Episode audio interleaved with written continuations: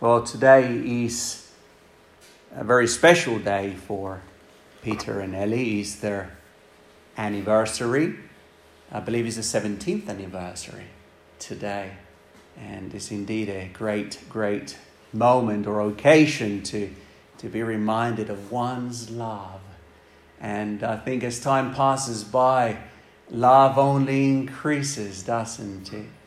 And this week was our 16th wedding anniversary. We had such a lovely time at home. Uh, it was a lockdown anniversary, so uh, you can imagine how things went. It all started with a lovely in bed breakfast Annette prepared. Those pancakes get better uh, day by day. And Danny and David helped Annette to uh, wait on mum and dad, and it was it was lovely. Marco was running around the house all day, pretty much saying, Happy mummy and daddy's anniversary. And when he prayed, he prayed thanking God for mummy and daddy's anniversary. Uh, later in the afternoon, Annette prepared a lovely uh, meatballs um, dish and spaghetti. It was indeed delicious. And then later in the evening, I um, uh, invited Raquel out to the movies, um, well, in the living room, uh, watching a film via Netflix. And uh, yes, we ordered a takeaway and I went to collect it, and we had a lovely meal as the children were fast asleep in bed. And uh, we had a lovely time, and uh, obviously, couldn't. It was not going to miss. Uh, surprised it with some lovely flowers, lovely big, um, gorgeous roses, and then she asks, and where's the chocolates? And uh, well, I forgot the chocolates. Can you believe that? And then even yesterday, asking, so where's the chocolates? she asked again for her chocolates. Sorry. Sometimes it is hard to know what to give someone, uh, really. One day, my uncle, one of my uncles, gave my aunt a football TV subscription, and she doesn't really watch football. So you know exactly why he bought that football subscription for her, allegedly. What we do says a lot about our motives, doesn't it? What do your actions say about your own desires? In which ways do your actions show that you love other things more than God? What are we to do when our love for the Lord grows cold? What are we to do when our love for the Lord is not as it used to be before? Well, today we will be looking at James chapter 4. And I'd like to, to invite you to open up a copy of the scriptures, James chapter 4, and we will be uh, considering uh, what James has to tell us about uh, the big problem that we all have in our hearts he will tell us indeed the root of troubles, the root of problems, the root of division in a church. James 4, and we will read from verses 1 to verse 12 and consider this portion of Scripture. I have divided this message in three parts. The first part is adultery. The second part is a word, love. And the third part is a word of application adultery, love, and then we will conclude with a word of application. You adulterous people! How's that for directness? James is certainly not holding his punches. Verse 4 You adulterous people, and he's saying this quite intentionally. He wants to arouse the attention. More than that, he wants them to see what lies at their heart of sin spiritual adultery. Adultery is when a man is unfaithful to his wife, when he goes away into the arms of another woman, when he gives to another the love that he, he, he rightfully belongs to his own missus.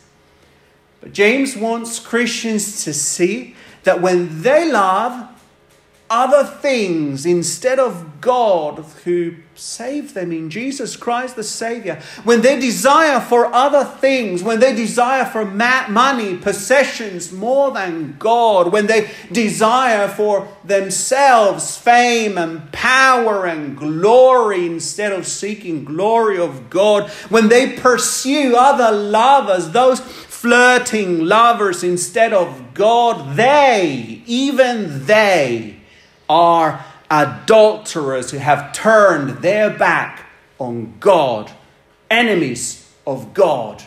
They. But it is you. It is you, the word he uses repeatedly, over and over again. Ten times from verses 1 to 10 in the Greek, he uses the word you. It is as if he wants them to own up, to wake up from their immorality, from wake up to wake up from their own sin, to take responsibility for their cheating. They're cheating on God. Adultery is ugly. It tears through hearts. It produces deep wounds. The effects of adultery are devastating, and the effects of spiritual adultery against God are far, far reaching. For starters, James says that their relationships come to a halt, their relationships are hindered because of their desires for other things. Look at verse 1 and 2. What causes quarrels and what causes fights among you? Is it not this, that your passions or pleasures are at war within you? You desire and do not have, so you murder. And you covet and cannot obtain, so you fight and quarrel. He wants them to be clear that their broken relationships, their brow, their, their arguments are simply a symptom of their unfaithfulness towards God. But it doesn't finish there. Broken relationships is not the only symptom. He carries on in telling them that their lack of prayer is also another symptom. Look at verse 2. You do not have because you do not ask. They stopped praying very long ago.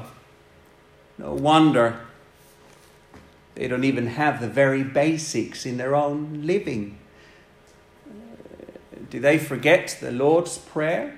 The one that says, Give us this day our daily bread. I, I don't think that they had forgotten the Lord's Prayer. In fact, th- these people were pre religious people themselves. It is not that they had forgotten the Lord's Prayer. Their trouble was that they had no time for prayer as they were too busy on their phones Googling for the latest fill in the blank thing. These people, it's not that they had no, no, no, no knowledge of the Bible.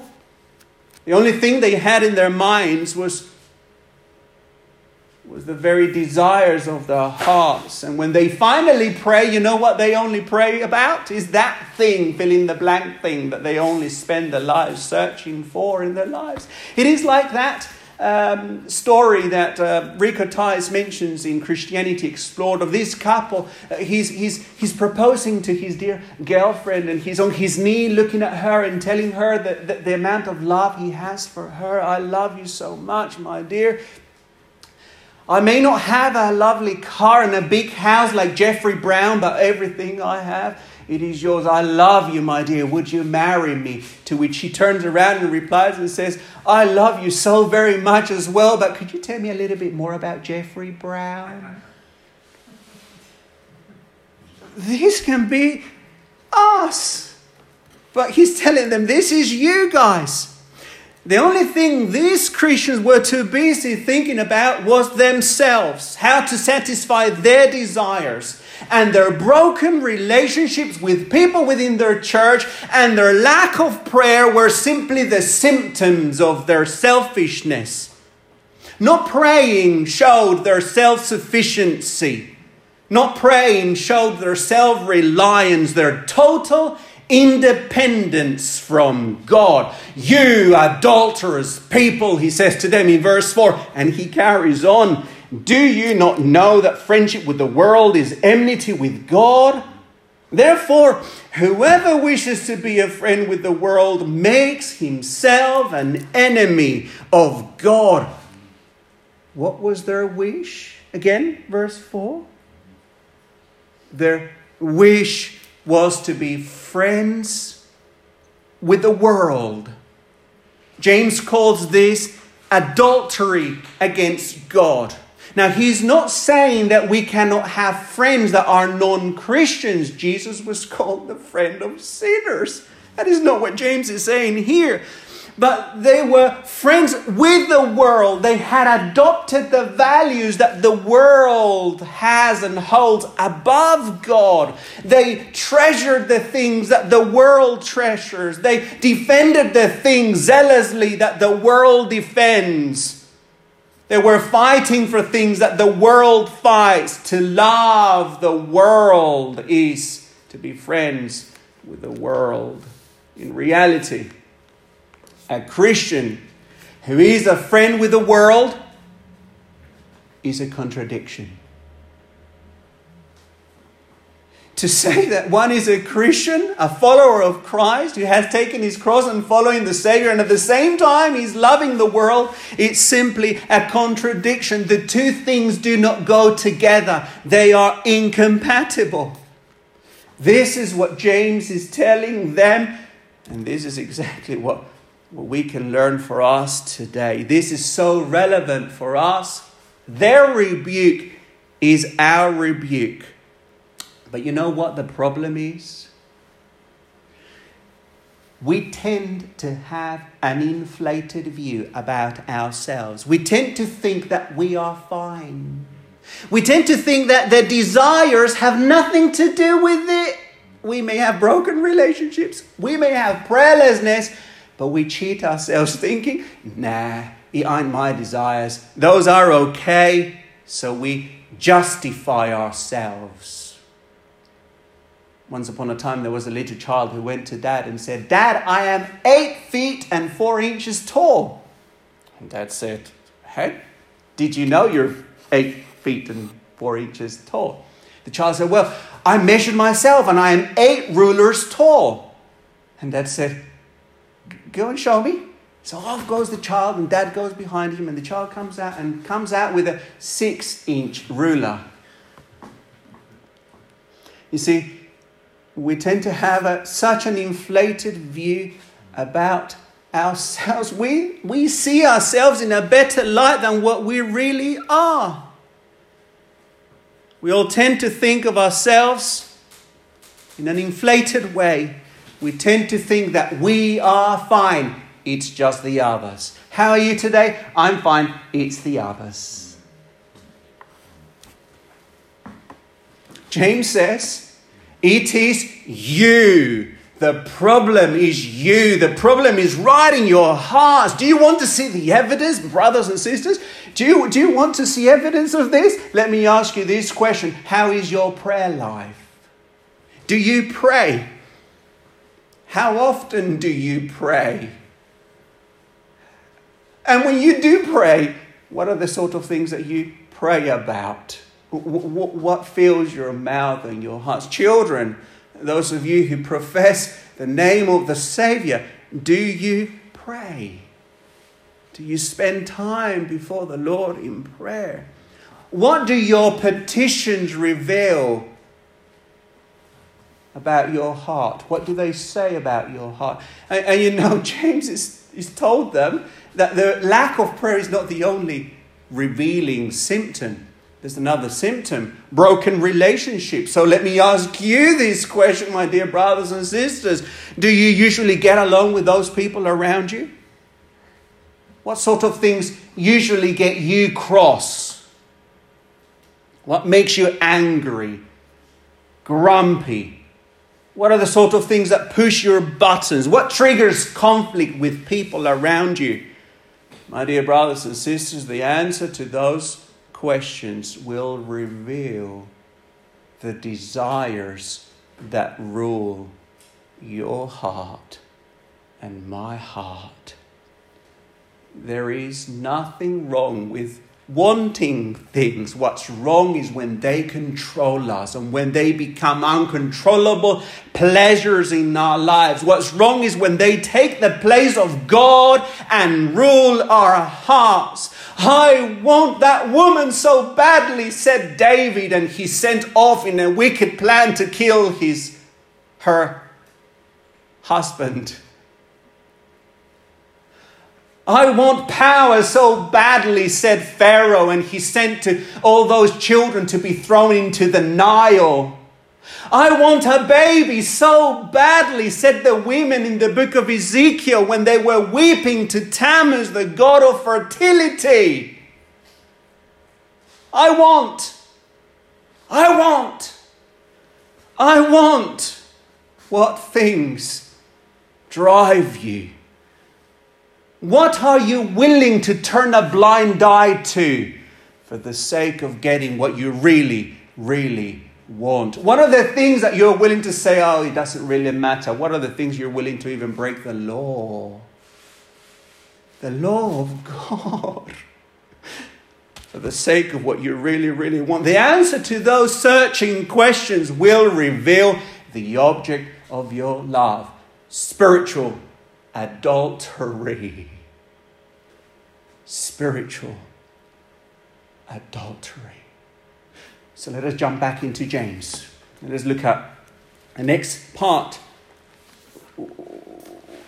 What does God think about these cheating people? What is God's response about these people who are forsaking Him for others? Look at verse 5. Or do you suppose that is to no purpose that the scripture says he yearns jealously over the spirit that he has made to dwell in us? James is telling these people, sinners, fighting people, that the Lord yearns for them that he loves them. He's like a husband who wants his wife back, back into the arms from her lover. God longs for his people to return like Israel in the Old Testament. He wants them to return back to their first love. And not only that, in his loving pursuit, he gives them more grace. Look at verse 6. But he gives more grace. Grace is God's undeserved favor. God doesn't want them to remain with their lover. He wants them to, to come back. So the question is will they remain in their infidelity and receive God's opposition? Or will they return to God and receive grace? More grace. Look at verse 6 again. God opposes the therefore it says God opposes the proud but gives grace to the humble. So, what does turning from sin look like? What, what does this look like? Well, James tells us to submit. Verse 7 Submit, therefore, yourselves to God. To submit means to recognize God's authority, to yield to God's rule, to recognize that God is Lord, to, to see that this is not an optional extra in their lives. It is not an optional extra in their lives because to become a Christian is to die, to die to sin, and James wants them to take up their cross and to continue following Jesus, as they said in the very first day. James wants them to submit to God in everything, not some things, no little things, but he wants them to submit to God in all things. That's why he moves to the next point and tells them about Satan. He talks to them about the devil. Look at verse 7. Submit yourselves, therefore, to God Resist the devil and he will flee from you, flee from you. The devil is a real force in the world. The devil longs for them to oppose God. The devil wants them to not delight in God, but to have half hearted affection towards God. The devil wants them to be distracted. But James tells them resist the devil. He doesn't say blame the devil. He's telling them resist the devil. How did Jesus receive temptation as he faced Satan in the wilderness? He used the very word of God and he resisted the devil. And the devil went away. And, what, and that is exactly the promise. Look at there, verse 7 again. Resist the devil, and he will flee from you. What James wants these believers to do is that when the thought comes to their mind, when the devil goes and plants a thought, whether it is about looking at the things of the world, the desires of the things of the pleasures here in life, or whether it is about suicide or what have you. He wants them to resist the devil. Because if they entertain the thought, the desire, like in the previous chapter, he's, he's, he's like a baby, an ugly baby. Sin is born and he inducts killing. Killing. But he wants them to resist the devil. Look at verse 8 Draw near to God, and He will draw near to you. He wants believers to be assured that God is not reluctant to embrace them back. Isn't that wonderful? And look at then verse uh, 8 again. Cleanse your hands, you sinners, and purify your hearts, you double minded. Hands and hearts Hands are actions, and hearts are attitude. James wants them to be broken for their adultery against God. James wants them to be broken. Look at verse 9. Be wretched and mourn and weep. Let your laughter be turned to mourning and your joy to gloom. He wants them to replace their past laughter, the laughter they had with that lover. He wants them to replace the joy they had, false joy, with that lover. And he wants them to turn it into mourning, weeping, and gloom. In other words, he wants them to experience sorrow, real sorrow. And so he commands in verse 10 Humble yourselves before the Lord, and he will exalt you. Their repentance will bring reconciliation with God. But there is something else that their repentance will do. Not only will they be vertically at peace with God, but they horizontally will seek to be at peace with their brothers and sisters. No longer will they be deciding which law they want to obey. No longer will they become judges of God's law. Now they will long to submit to God because of love. They will now long to please the Lord and His word because He's the Lord. No longer will they have half hearted devotion. That means Fights and quarrels will be thing of the past. They will now have a new relationship with God and with those around them. Look at verse 11 and 12. Do not speak evil against one another, brothers. The one who speaks against a brother or judges his brother speaks evil against the law and judges the law. They were judgmental. But if you judge the law, that is, making a decision as to what you want to obey or not, or whether he's worth or not. You are not a doer of the law, but a judge. There is only one lawgiver and judge, he who is able to save and destroy. But who are you to judge your neighbor? These are hard words for them, isn't it? But, but how about us? What what does this say to us? my brothers and sisters, when will we follow James' instruction? When will we turn back to our first love we once had with our Lord? When will we return to the Lord who is faithful and loved us in the gospel? When will we remember the old, old story? Only then will we turn to the Lord.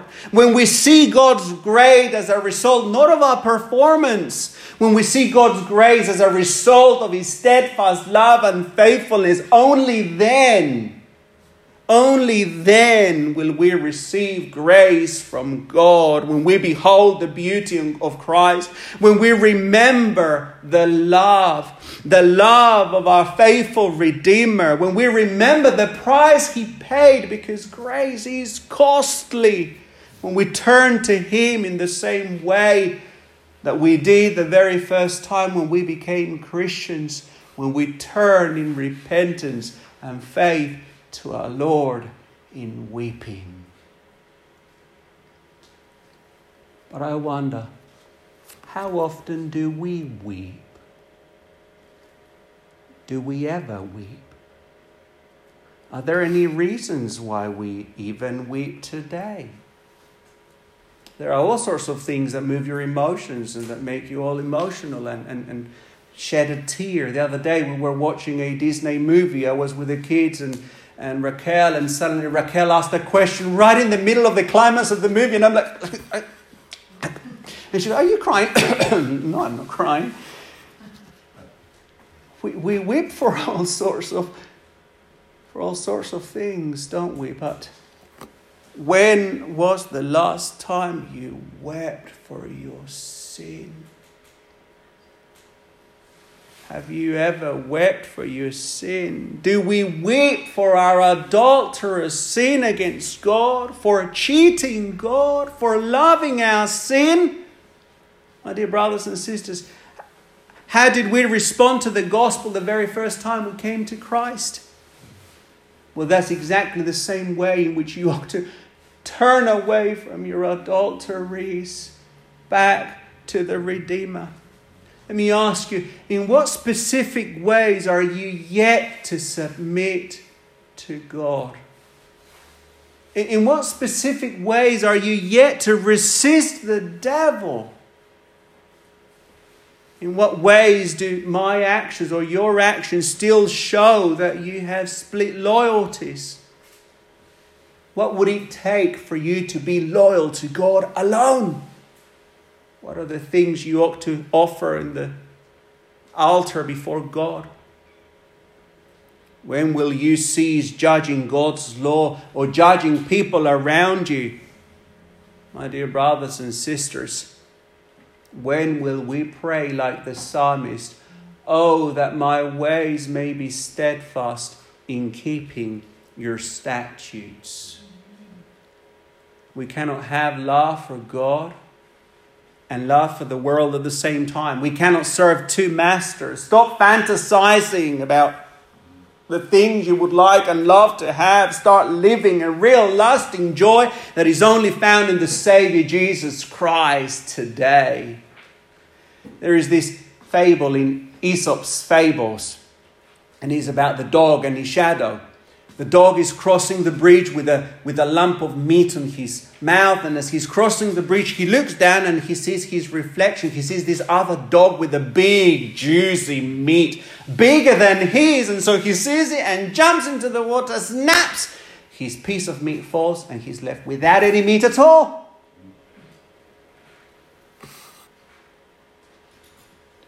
We cannot have both God and at the same time be friends of the world.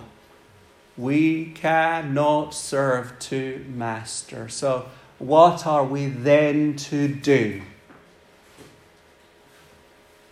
What James wants them to do and what James wants you and I to do today is to return to your first love. Return to your first love.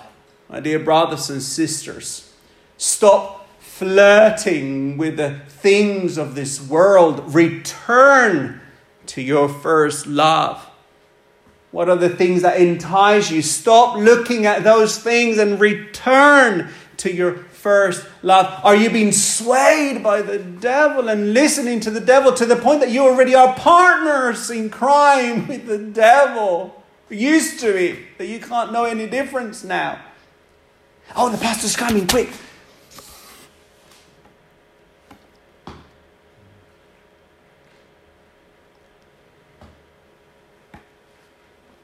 Return to your first love. Recognize your unfaithful ways and cry to God for forgiveness in the same way that a broken, adulterous husband would return to his wife, weeping and crying for her sin. God will not despise you, He will receive you and He will give you more grace. Isn't that amazing?